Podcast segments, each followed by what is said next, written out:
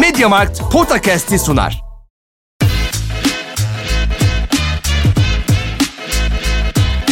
Potakast. Kaan Kural ve Orkun Çolakoğlu'yla NBA gündemine haftalık bir bakış.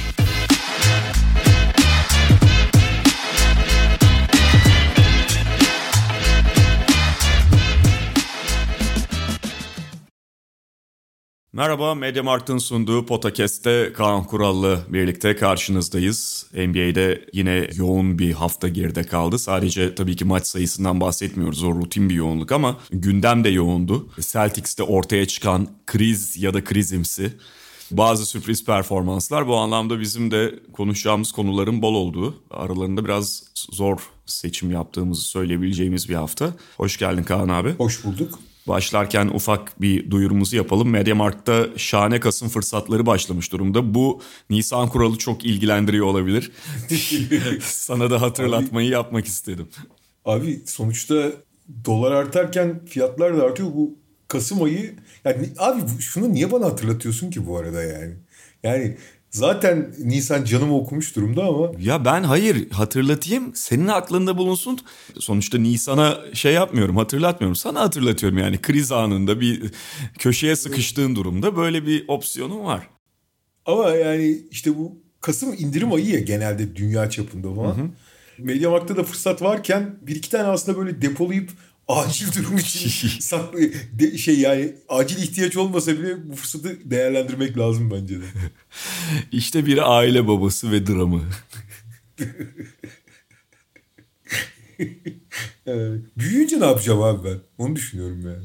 Yani şeyi falan belki öne getirebilirsin. Hani bak kızım Almanya'da çocuklar 18 yaşında evden ayrılıyorlarmış ve tamamen artık kendileri Do- ayakları şey üstünde şey kendi ayakları üstünde durmaya başlıyorlarmış. Sen de bunu izlemelisin gibisinden bir öğütte bulunabilirsin. Ben yeni trend doğaya dönüş diyeceğim ona. Dur bakalım. Yer mi? Yer mi? Peki ne yapalım hangi konuyla başlayalım Kaan abi? Kötü Öyle, bir en... konuyla yani olumsuz bir tabloyla mı yoksa olumlularla mı? Valla olumsuzla başlayayım çünkü en dikkat çekici olan o herhalde. Yani daha şimdiden sezonun 3 haftası dolmadan takım toplantısı falan yapılıyorsa e, orası çok dikkat çekici tabii Boston'ın durumu. Evet 8 maçta 3 galibiyet şu ana kadar 5 yenilgi ve bir takım hakikaten çok taraftar açısından sinirlendirici yenilgiler de aldılar. Mesela işte Chicago Bulls karşısında Chicago. 19 sayı önde bitirdikleri 3. periyodu. 3. periyodu ya 19 önde bitirdiler ya da sonlarında 19 öndeydiler. Doğru. Yani 4. periyodun başlarında da farklar o civardaydı ve 14 sayı farkla kaybetti o maçı Chicago Bulls.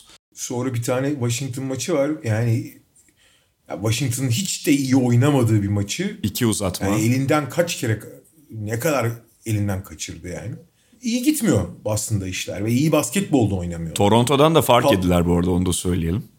Toronto'dan fark yemeleri normal çünkü Toronto onlardan yani 3 vites falan yukarıda yırtıcılıkla oynuyor yani. Evet. yani Toronto zaten ligin en yırtıcı takımı hiç böyle bu Boston'ın çıt kırılma hali onunla baş edemez yani. Ya işin ilginç yanı sonuçta hani uzatmada 3 kere uzatma kaybettiler. İşte Chicago'ya dağılıp yenildiler falan. Yani dereceleri çok daha iyi de olabilirdi. Fakat asıl mesele şu ya derece kötü gözüküyor ama derece iyi olsa da sahadaki oyun değişmiyor. Abi bu kadar yumuşak bir takım olmak çok çok ilginç. Yani hani bir de ne Boston'ın karakterine ne de baktığın zaman aslında oyuncuların karakterine çok uygun değil. Tamam bazı çok yum işte D'Angelo Russell'lar falan oluyor olsa takımda Vucevic'ler falan. Yani daha yumuşak karakterli, daha temastan kaçınan, daha teknik üzerinden oynamaya çalışan ya da ne bileyim daha e, şey çıt kırıldım oyunculardan kurulu olsa anlarsın.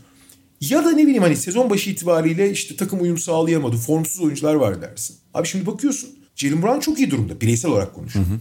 Al Horford gençlik ikisini içmiş yani. En son yani 3 sene önceki Boston'daki hali gibi. Müthiş oynuyor yani Al Horford. E Robert Williams oraya yerleşti. Orayı kaldırıyor orada. Çok ciddi bir caydırıcı hale geldi. Şey veriyor. Josh Richardson yeni ekleme Ondan bekleneni tamamlayıcı ve ikinci top yönlendirici olarak veriyor. Marcus Smart kötü başladı evet. Sakat da aynı, sakatlandı da aynı zamanda. Hani ondan çok çok da bir şey alamadılar. Ya abi şimdi daha ne olsun ki yani takım için yani? Daha ne olabilir yani? Ha bu takımın tabii ki bir top yönlendirici sorunu özellikle Kemba Walker'ın sakatlıkları döneminden beri yani o olmadığı her senaryoda Jalen Brown'la Jason Tatum bitirici rolde olduğu için hazırlayıcılık çok sorunlu oluyordu. Bunu Kemba'nın sakatlığı döneminde de gördük. Bu sene de görüyoruz. Çünkü Marcus Smart'ı oraya atmak biraz yama yani. Hani olmuyor. Ha, Al Horford yardım ediyor mu? Ediyor. İşte Josh girdiğinde yardım ediyor mu? Dennis Schroeder girdiğinde hani o oyunu kurmasa bile en azından topu teslim edebiliyor musun? Ne diyorsun ama bunun hepsi yarım yamalak çözümler. Ve açıkçası Marcus Smart'ın isyanı da ya işte herkes biliyor J- Jason Tatum'da Jalen Brown'dan oynayacağız. Onlar da hiç pas vermiyor. Kendileri oynuyorlar dedi. Hı hı. Haklı. Yani Marcus Smart biraz filtresiz ve biraz hafif manyak olduğu için ki e, sezon başında da antrenman kaçırdığın ceza falan almıştı. Biraz sinirli de zaten. Zaten sinirli bir karakterdir. Biraz kelime seçimlerin çok sivri olabiliyor ama temelde haklı abi adamın söylediği. Hı hı. Ama bir taraftan da Jalen Brown'la Jason Tatum'a bu açıdan suç bulamıyorsun o kadar. Çünkü onlar nasıl söyleyeyim LeBron gibi, Doncic gibi oyuncular değiller. Onlar daha bitirici oyuncular. Durant'in eski hali gibiler. Anlatabiliyor muyum? Yani işte ya da Paul George'un eski hali gibiler. Ha bu oyuncuların tabii ki daha çok yönlü olması, kendi tehditlerini takım arkadaşlarına avantaj ve takıma avantaja dönüştürmesini istiyorsun ama onlar o bitiricilik rolünden çok fazla çıkamadılar belli bir aşama kaydetseler. Ama bitirici roldeler. Ama teorik olarak yani geldikleri noktada bitiricilikin çok üst seviyesi oyuncular aslında. Ama bu bir akıcılık problemi yaratıyor. Onların sadece bitiriş istasyonu gibi oynuyor olması genelde. Hı hı. Şimdi buraya kadar teknik olarak tamam. Yani senaryo bu. Fakat sorun takımın yumuşaklığı abi. Hı hı. AST'liği ikinci vitesten yukarı çıkamaması, şey yapamaması. Hani e, ve bu bireysel olarak baktığın zaman burada bir tane ana sorumlu var abi. Jason Tatum yani öyle bir halde ki kötü oynuyor falan demiyorum. Herkes yani sezonda çok kötü giren bir sürü oyuncu var işte. Michael Porter Jr. kötü girdi. Damian Lillard kötü girdi. Bradley Beal kötü girdi. Ne bileyim hani bunlar çok üst düzey All-Star ve Superstar. James Harden çok kötü De'Aaron girdi. Fox. Falan. Şimdi Derin Fox'u ayıracağım çünkü Derin Fox'u bir şey yapmak lazım. Bir alt kademe, kademe olduğu için. E, e, yok yok. Derin Fox'la Jason Tatum'un durumu diğerlerinden farklı. Hmm. Diğerlerinin sakatlık, formsuzluk, sezon başı gibi bir sürü açıklayıcı sebebi var. İşte Lillard sakat zaten itiraf etmek istemese de olimpiyattan getirdiği sakatlığı var. Harden çok formsuz girdi. Bill formsuz girdi. Michael Porter Jr. o yarı sakat yarı formsuz vesaire. Bunlar açıklanabilir. Normaldir de abi her oyuncu süper oynayacak değil. Fakat Tatum'la Darren Fox'ta başka bir şey var abi. Tatum'la Darren Fox abi gerçekten hani amiyane tabirle şike yapıyormuş gibi oynuyorlar. Yani hiçbir şekilde ellerini taşın altına sokmuyorlar. Hiçbir şekilde kendilerini oyuna vermiyorlar. Resmen bu Carmelo'nun Denver zamanı gibi. Yani protesto etmek için oynuyor gibiler yani. Şimdi Darren Fox'un durumu ayrı. O ayrı bir kerde kalsın. Abi Tatum'un durumu çok ilginç. Yani sıkıntısı nedir? Buradaki sorunu nedir bilmiyorum ama abi yani gerçekten şey gibi böyle. Hani aman abi üstün şey vardır ya futbolcular için söylerler böyle yağmur günde. Ulan işte formasında bir tane çamur izi kalmamış diye yani. O kadar hani mücadeleye girmemişti. Abi o da öyle ya. Aman abi üstün başım kirlenmesin der gibi oynuyor. Şimdi bunun öz, yani takımın lideri bunu yaptığı zaman bunun etkisi çok büyük oluyor. Bunu yapan başka oyuncular da oluyor. Mesela Eric Bledsoe geçen sene en iyi örnekti bence buna. Yani biliyorsun hiç takılmıyordu maçta. Hı hı. Hiç takılmıyordu yani. Hani New Orleans'dan nefret ettiği çok belliydi yani. Ama şimdi Eric Bledsoe bunu yaptığı zaman takıma teknik zararları bir tarafa takıma sirayet eden çok fazla o kadar da komple bir etkisi olmuyor. Ha, tabii ki böyle bir negatif enerji, böyle bir çabasızlık çok ciddi moral bozar, çok ciddi ahenk bozar. Ama takımın lideri yaptığı zaman lan ben ne uğraşacağım havasına giriyor ve takımı acayip aşağı çekiyor abi. Öyle böyle değil yani. Ve bunun sebebini anlamak da çok güç abi. Hani Tatum çok simge olmuş bir oyuncuydu burada. Yani niye böyle bir kafaya girdi? Biliyorsun bu yaz çok çalıştı. İşte fizik olarak çok güçlendi. Olimpiyat deneyimi yaşadı falan. Hani gerçekten ondan artık bir işte ne bileyim ben hep Paul George'a çok benzetiyorum ama Paul George işte Durant falan ne diyoruz. Onun bir klonu olması yeni jenerasyonun önemli oyuncularından biri olması beklenirken şu hali inanılır gibi değil. Tabii ki tek sorun o değil. Biraz evvel teknik sorunları da saydık ama abi ya kafaca ne ne oluyor ne bitiyor anlamak mümkün değil. Ben 5 maçını seyrettim. İnanamıyorum abi adamın haline. Hı-hı. Hakikaten inanamıyorum yani. Ve şey yani saha içerisinde dediğin gibi işte hani oyunu iki yönlü değerlendirmek gerekiyor belki. Birincisi hücumda kendini çok zorlamıyor ve daha böyle şut temelli oynuyor gibi geliyor. Bu zaten Jason Tatum için birkaç yıldır sık yapılan bir eleştiri.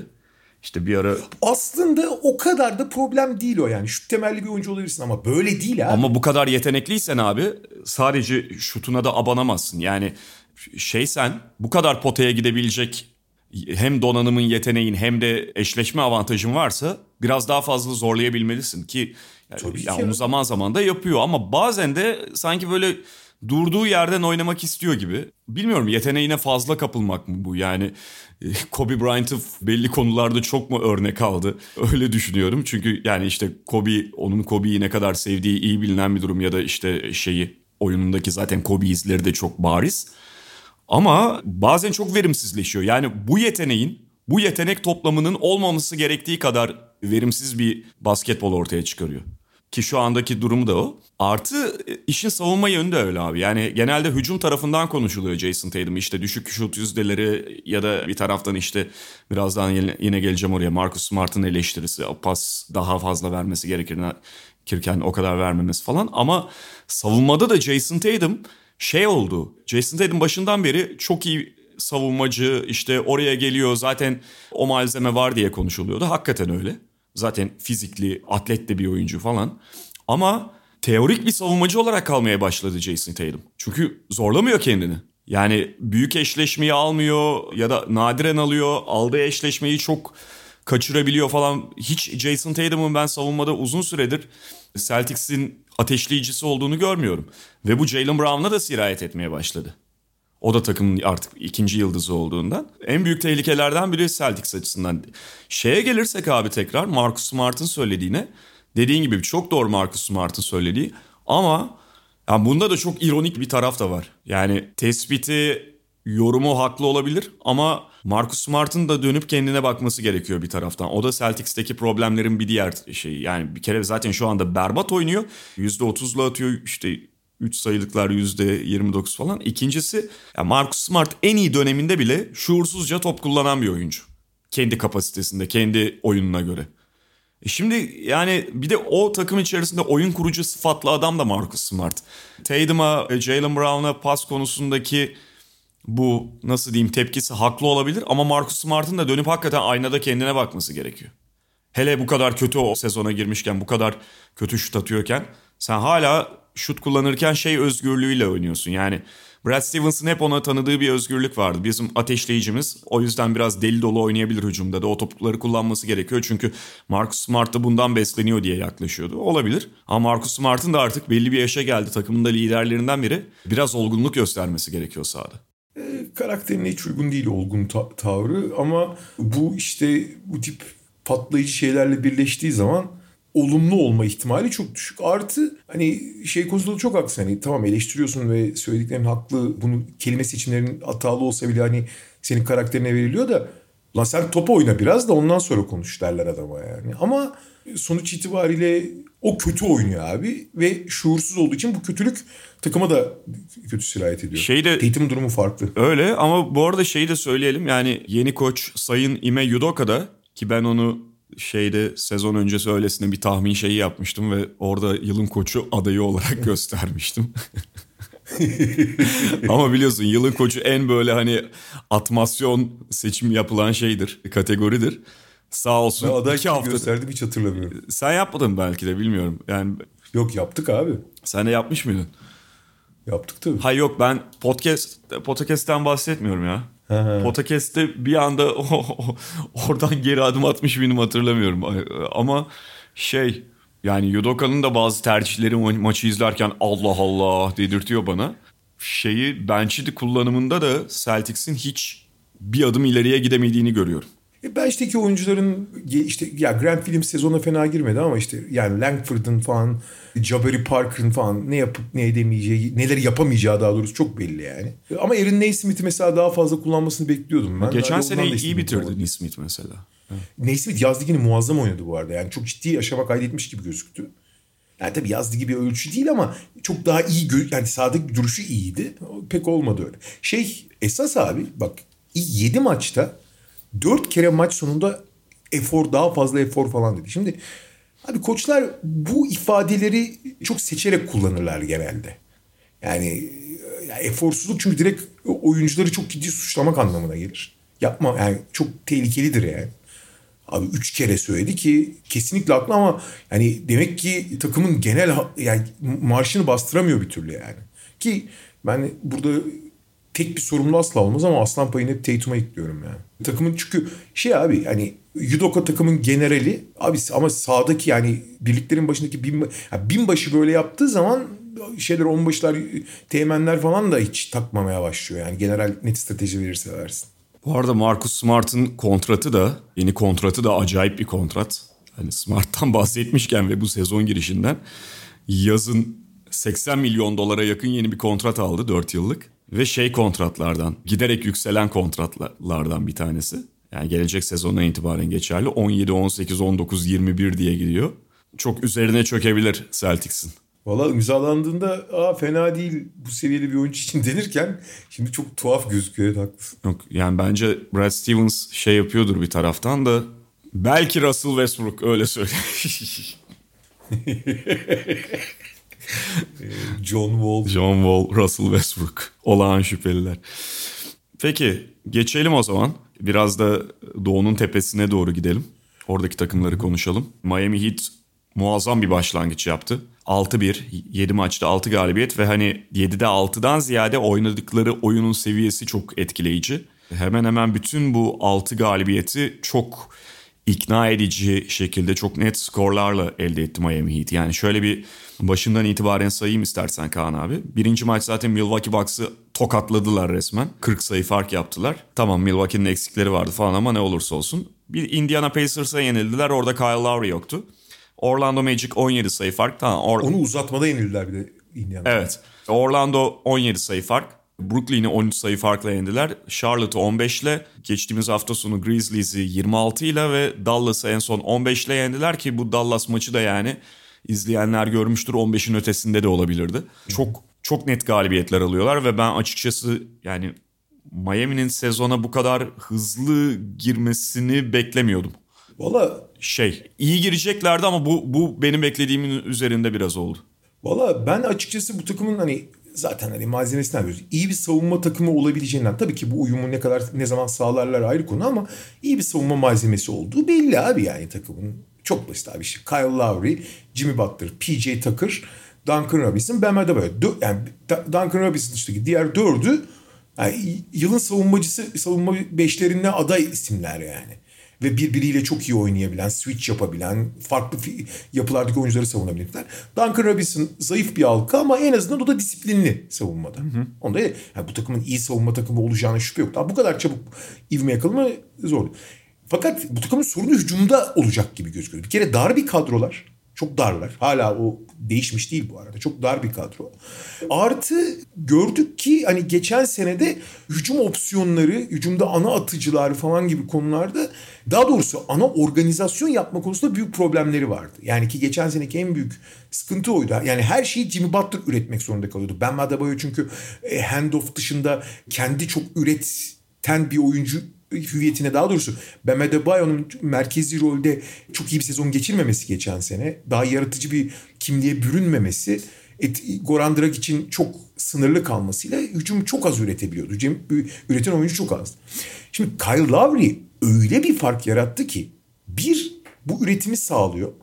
İkincisi Miami'nin Miami'nin en büyük özelliği abi hücum ve savunma devamlılığı çok yüksek olduğu için yani 24 saniye sonuna kadar oynadıkları için Kyle abi çok erken başlatıyor oyunlar. Hı hı. Çok erken hücuma başlıyorlar. 10. saniyede 5. saniyede başlıyorlar hücuma. Bu da abi sürekli makine gibi çalışan bir hücum getiriyor. Artık Kyle Lowry yaratıcı, hazırlayıcı. Bu diğer hazırlayıcıların işini çok daha kolaylaştırıyor ve çok daha fazla üretmesini sağlıyor. Bunun üstüne abi bir de geçen sezonu felaket geçiren Tyler Hero'nun acayip bir şekilde dönmesi iki tane yeni oyun yaratan oyuncu getirdi. Bu Jimmy Butler'ı tamamen çok daha istediği bir role yani oyunun sıkıştığı yerlerde veya iyi eşleşme bulduğu yerlerde ikinci yaratıcı ama izolasyoncuya dönüştürdü. Bu Bam Adebayo'nun hareket alanını, handoff'larını çok arttırdı.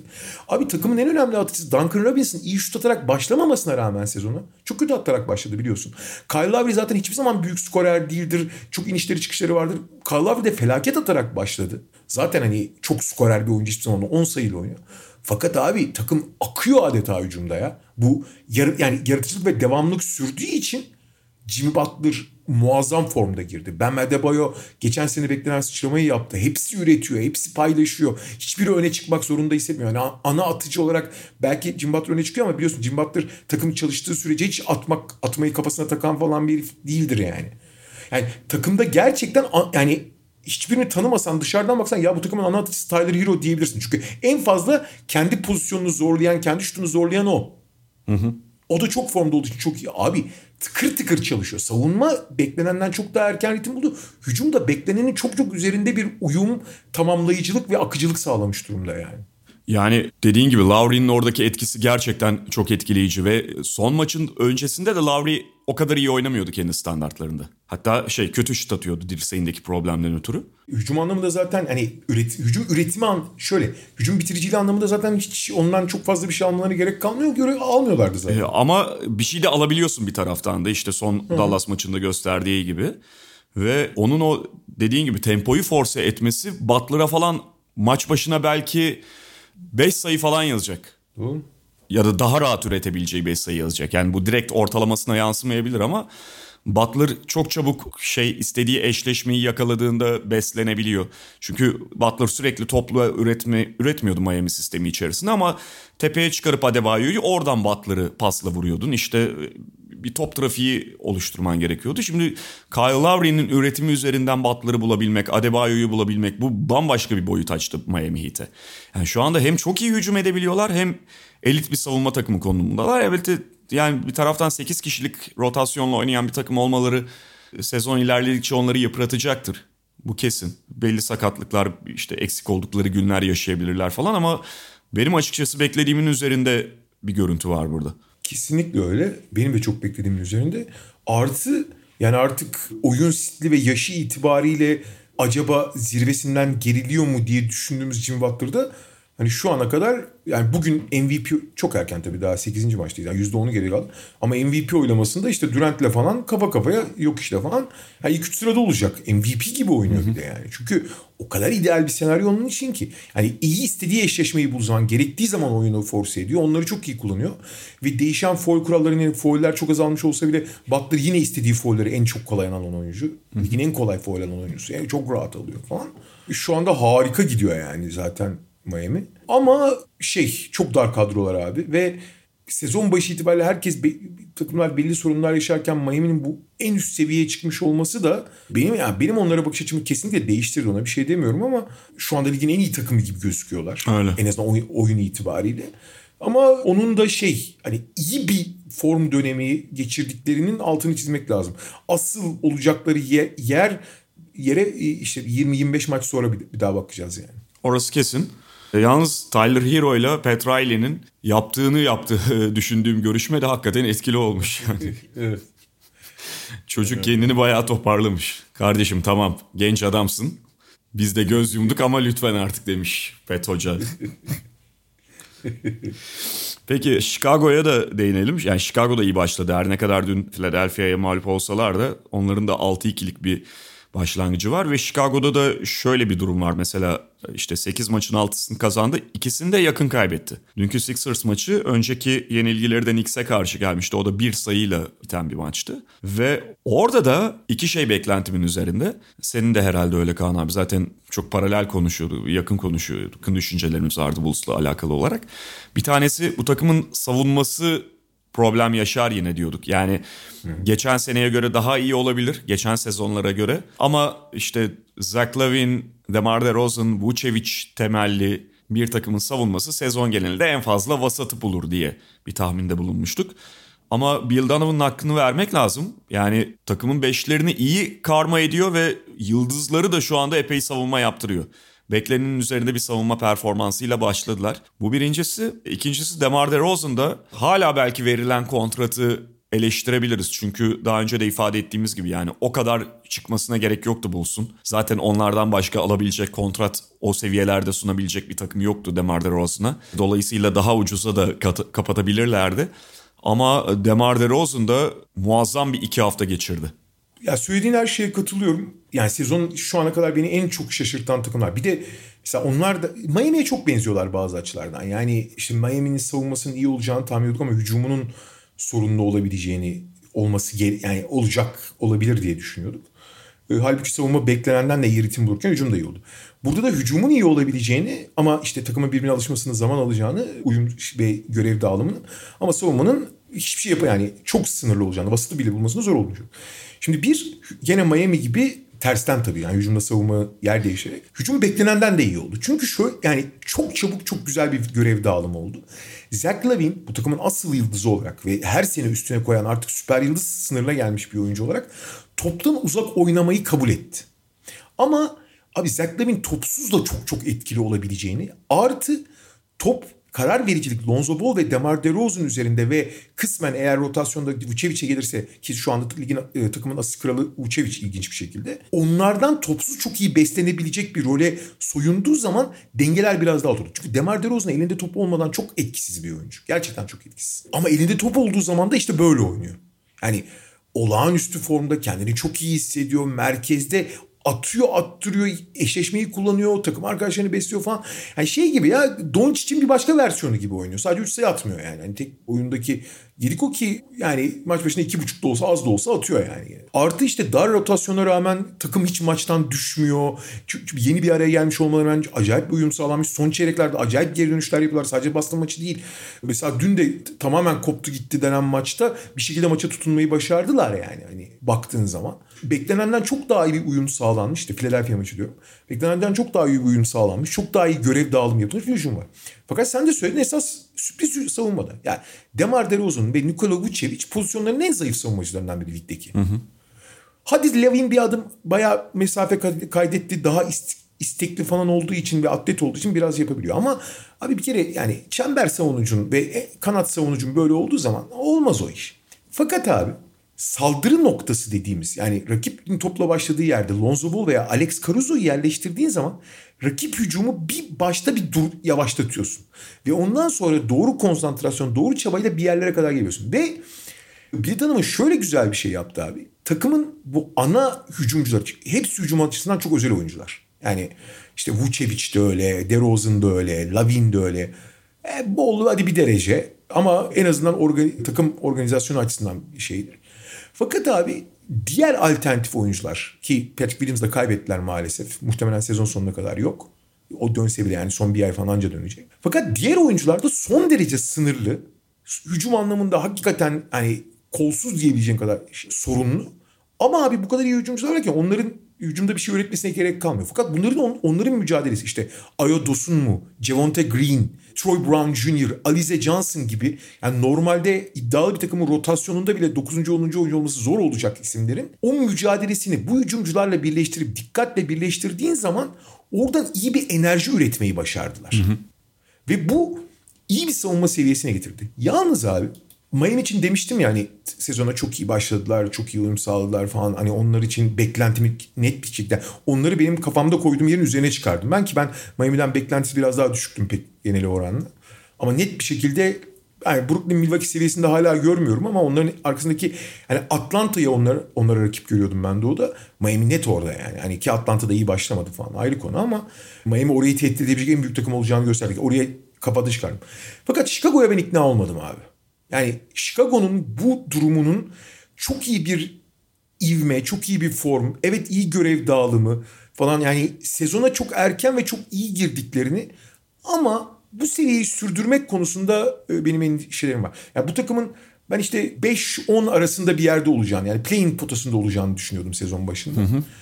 Belki ondan bir tık daha iyi olabilirler. Belki hani bir 6. yani 5-8 arası yani play'inin son sıraları da değil olabilirler ama ben açıkçası çok çok ikna olmadım bu yapının benim bekle, sezon başı beklentilerimin çok üstüne çıkan. Üstüne çıkacak çıktılar bile zaten ve daha iyi olacaklar orası kesin ama onları başka bir kategoriye sokmak konusunda henüz ikna olmadım ben onu söyleyeyim. Ben de aynı fikirdeyim yani hani bu iyi başlangıç aa bunlar aslında ilk dört yapabilirmiş doğuda düşüncesi getirmedi bana. Dediğin gibi yani belki hani ben de şey olarak görüyordum işte 7-8 oralarda olacaklar muhtemelen gibi görüyordum. Ya da biraz daha hani play'in şeyi de olabilir de herhalde 7-8 diye düşünüyordum daha çok.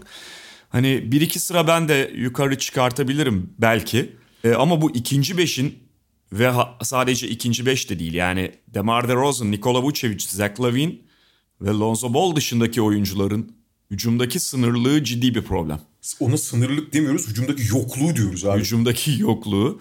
Yani şöyle çok iyi idare edebilirse günden güne maçtan maça rotasyonları bir böyle Rick Carlisle vari kadro jonglörlüğüyle işte sürekli böyle ufak katkıları o gün bir şey sunabilecek oyuncuyu bulabilirse Bill Donovan bir şekilde götürebilir. Zaten o zaman yılın koçu olsun. Ama yani o oyuncuları, o katkıları yakalamak da hiç kolay değil. Yani Javante Green işte. Geçen gün mesela Dosun mu şey maçında, Celtics maçında 6'da 6 attı. Ama yani çok ekstra bir gün olduğu belli.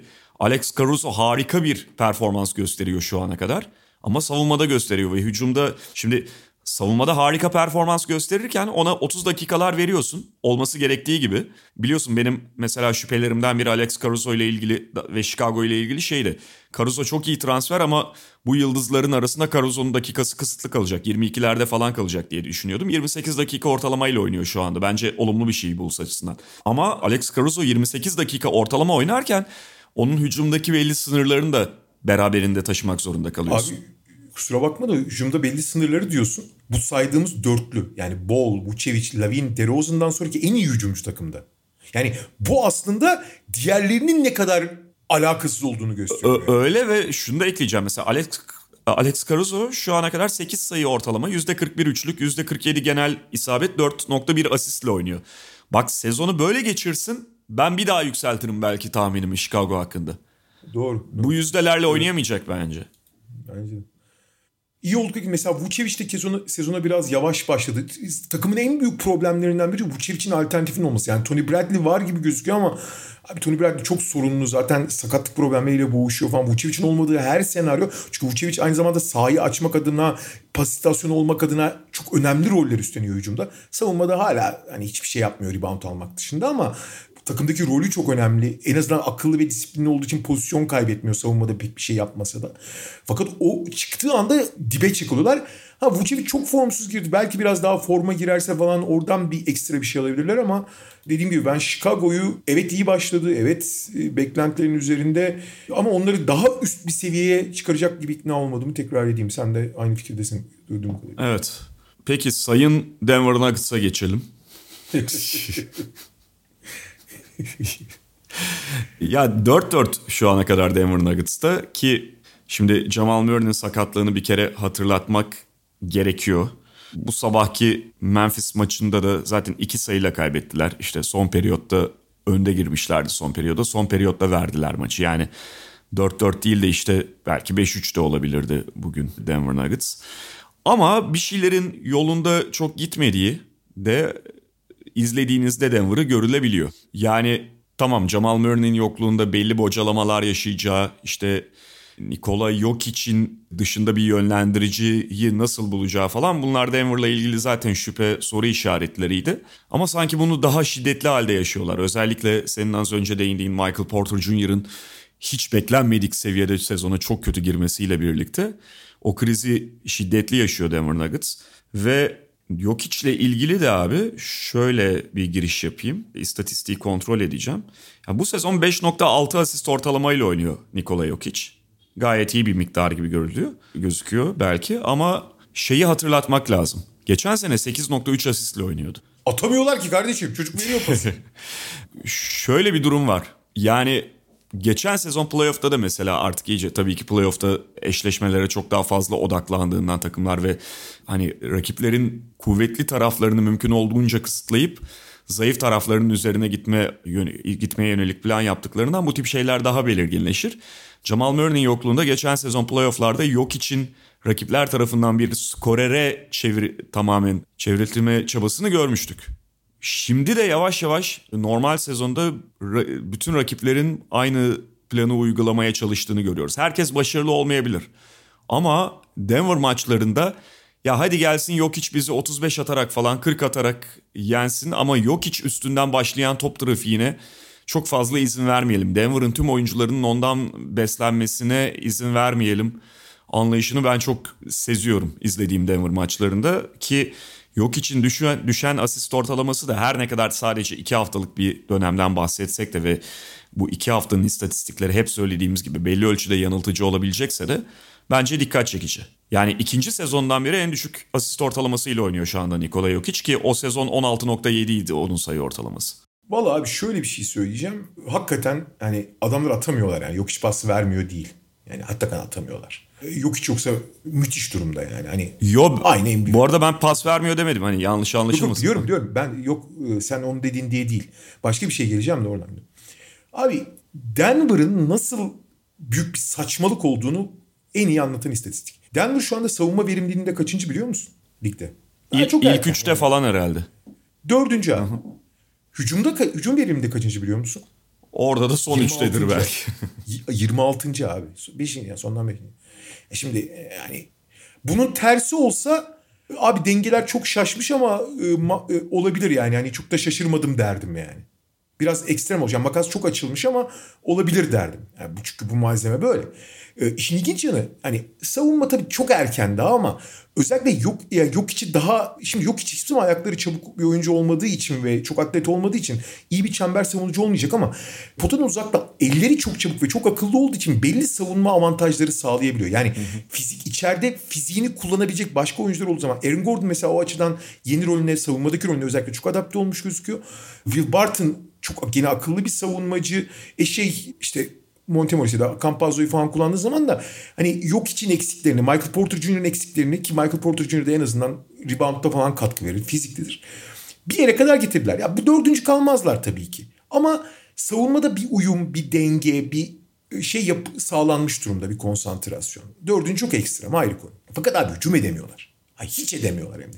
Ve bu hücum edememeyi de ikiye bölmek lazım. Burada da inanılmaz bir makas var. Abi 8 maç oynadı Denver. Yok için sahada olduğu sürede artı 77'ler. Sağ dışında olduğu sürede eksi 30'lar. Yanılmıyorsam. Evet öyle. Bu, bu acayip tuhaf bir durum ya. Acayip tuhaf yani. Şu açıdan tuhaf yani çok da tuhaf değil. Bu kadar özel bir oyuncu tabii ki fark yaratacak falan da. Abi yok hiç sahada değilken hiçbir şey üretemiyor Denver. İşin kötü yanı, işin kötü yanı sahadayken gene belli bir hücum seviyesindeler. Şimdi 26. gözüküyorlar ama yok hiç sahadayken sadece yok için sahada olduğu bölümlere baktığınız zaman 13. 14. falanlar galiba. Tam bilmiyorum onun rakamını da. Çok kötü değiller. Evet asist rakamı düşmüş falan olabilir ama pozisyon yaratıyor vesaire. Bunu bitirmekte özel... Ha, takımın en büyük sorunu ne? Cemal Murray'nin yokluğunda ana atıcı olması gereken Michael Porter Jr.'ın sezona felaket girmesi. Korkunç oynuyor Michael Porter Jr. Hiçbir şey bitiremiyor. Yani bitiremiyor derken kendisi standartlarının çok altında atıyor. %36 şut, %22 üçlükle oynuyor. Geçen sene %42 üçlükle oynayan adam %22 ile oynuyor abi bu sene. Her şeyi geçtim. Porter Jr.'ın sorunun ne kadar büyük olduğunu anlatmak istiyorum. %56 ile foul atıyor abi. Yani artık belime ağrıyor, elimi kırıldı bilmiyoruz da abi yüzde, yani ligin en iyi şütörlerinden birinin işte kariyeri boyunca %80 ile foul atmış. Geçen sene %45 ile atmış bu arada. 44 diyorum. %45 ile atmış adamın bu sene %22'ye düşmesi falan normal değil. Ha ana atıcın çok kötü olduğu zaman düşüyorsun tabii ki doğal olarak. Hücumun düşüyor. Yok için ne kadar gene öküz gibi oynuyor olsa da. Neyse ki Porter Jr.'ın bu anormal düşünü bir miktar Will Barton kompanse etmeye çalışıyor. Will Barton sağlıklı başladı, iyi de başladı. Hani onun atamadıklarını biraz atıyor. E Aaron Gordon da fena yapmıyor. Yok için sahada olduğu senaryoda. Fakat abi yok çıktığı anda takım bırak NBA'nin en kötü olmasını yani Türkiye ikinci ligi seviyesinde falan hücum ediyor. Abi ben bir tane Denver, iki tane Denver maçı anlattım. Üç tanesini de seyrettim. Abi yok iç sahada yokken abi 3 sayı çizgisinin içine bile giremiyorlar ya. Hiçbir C- Jamichael Green'ler, Jeff Green'ler geriye çekilerek şut falan atıyor. Böyle oynanıyor hücum yani. O kadar felç bir şey var ki. Burada da yalnız Michael Malone da abi 8 şimdi bak. Bir plan yaparsın tutmaz ama abi 8. maçta bir şeyleri değiştir. Nitekim 7. maçın sonunda 7. maçta nihayet rotasyonu biraz çünkü şey yapıyordu. İlk 5 giriyor. ilk 5'in tamamı çıkıyor. Tamamen ikinci 5 giriyor. İkinci 5 girdiğinde de takım sıfır hücum abi. Sıfır sayı yani. Sıfır. Nihayet şey değişti. Will Barton'ı biraz oraya eklemeye başladı. O 5'in biraz hücumcusu olsun diye. Ama abi Will Barton yetmiyor oraya. Çünkü orada abi doğru düzgün oyun kurulamıyor. Kesinlikle ve kesinlikle kendini kendi üretebilen Montemoris'i oraya ta- şey yapması lazım, monte etmesi. Belki Campazzo ile başlayıp Montemoris kenarda gitmesi veya Montemoris ile başlayıp hemen çıkarıp ikinci beş girdiği zaman Montemoris ile devam etmesi gerekiyor. İşte Bones Highland'ı, çaylak Bones Highland'ı falan oynatmaya çalışıyor hücumda tek başına bir şeyler yaratabiliyor falan filan diye. Çünkü gerçekten ben bu kadar aciz bir beşli daha görmedim uzun süredir yani. Ya dediğin gibi mesela Montemoris'in falan ikinci beşten yani direkt hatta bench'ten getirilmesi, ikinci beşe dahil edilmesi çok daha mantıklı olabilir. Veya çok erken çıkarıp işte dördüncü falan dakikada çıkarıp 8-9'da tekrar oyunu almak gibi mesela. Evet yani bir de çünkü şöyle bir şey var Montemoris artıları ve hani kuvvetli tarafları, zayıf tarafları birlikte değerlendirildiğinde çok yok için yanına uygun bir oyuncu değil aslında. Doğru. Çok haklısın. Yani çünkü çok, çok haklısın. iyi dış şut atamıyor. Orta mesafesi iyi, dribbling üstü atabiliyor. Çok haklısın. Zaman zaman iyi dış şut da atabiliyor ama aslında yok hiç yönlendiriyorken Montemoris gibi Montemoris'in nedir işte iyi özellikleri? Çok iyi topun kıymetini biliyor, yönlendirebiliyor. Yani inanılmaz bir pozisyon şeyi üretimi sağlamaz sana ama şey yapıyor. Dribbling üstü atar. Evet, ol, olgun oynatır ve saçmalatmaz takımı o sırada. Ama yok hiç sahadayken buna gerek yok zaten. Yani ne bileyim Dozier kullanırsın orada işte daha uzun beş tercih edebilirsin falan. Ya öyle o, o şey yapacaksın ya Campazzo'nun rolünü arttıracaksın. Abi Campazzo'nun rolünü de artırıyorsun da Campazzo atamadığı için yani bal yapmayan arı gibi dolanıyor. Çünkü etrafta doğru düzgün yani pozisyonu bitirmekte de çok zorlanan ve kendi de hiçbir şey üretemeyen oyuncular olduğu zaman Campazzo da şey vızır vızır dolanıyor hiçbir şey üretmiyor yani. Yani daha doğrusu dediğim gibi şey gibi eşek arısı gibi de oluyor bir anda yani. Ee, ilk beşe de ben olsam yani şu ana kadar kullanmıyor. Austin Rivers'ı alırım. O da sezona çok kötü girdi diye biraz ümidini kestim. Yok kötü girdi ama yani şey yani alırım belki tekrar e, herifi kendine getirsin. Yok içiyle oynamak iyi gelir çünkü öyle oyuncuları. Bence de. Yani Austin Rivers kariyeri boyunca Harden'ın falan yanında şey oldu. NBA oyuncusuna benzedi. Tamamen onu attı bu arada. İki maçta hiç oynatmıyor yani. DNP veriyor. %28 ile atıyordu çünkü ilk beş maç itibariyle. Ama zaten o ikinci beşle falan o ikinci beşin yani ben hakikaten bu kadar aciz bir beşli daha görmedim çok uzun süredir ya. Ama bir taraftan da yani sen az önce şey istatistiğinden bahsettin. Hücum çok kaygı verici fakat savunmada da ileriye dönük olarak bir pozitif şey var. Yani belki ilk 4 seviyesinde kalmayacaklar hep. Ama çaktırmadan bu takımın savunma malzemesi şey oldu, gelişti. Ve hem malzemesi hem görev dağılımı. Yani e, yok hiç daha etkili olabileceği şekilde kullanılıyor. Aaron Gordon keza öyle. Or- orada kesin bir gelişme var. Ki zaten hani vasat bir savunma takımı olsalar bile yeter teorik olarak. Ama tabii Michael Porter Jr.'ın düştüğü kuyudan bir an evvel biraz tırmanması lazım yani. Hani şu anda facia bir abi. Öyle. Öyle. Facia yani. Öyle yani sevgili Michael Porter Jr.'a sesleniyoruz. Bak Onur Erdem senden ümidi kesmiş durumda. Kendini toparla. Bu adamı da yaktın zaten. Evet başka bir takımdan bahsetmeyecektik galiba Kaan abi. Şöyle bir bakıyorum unuttuğum var mı diye. E, bugünlük bu kadar diyoruz o zaman. Mediamarkt'ın sunduğu podcast'te sizlerle birlikteydik. Haftaya tekrar görüşmek üzere. Hoşçakalın. Hoşçakalın. Mediamarkt Podcast'i sundu.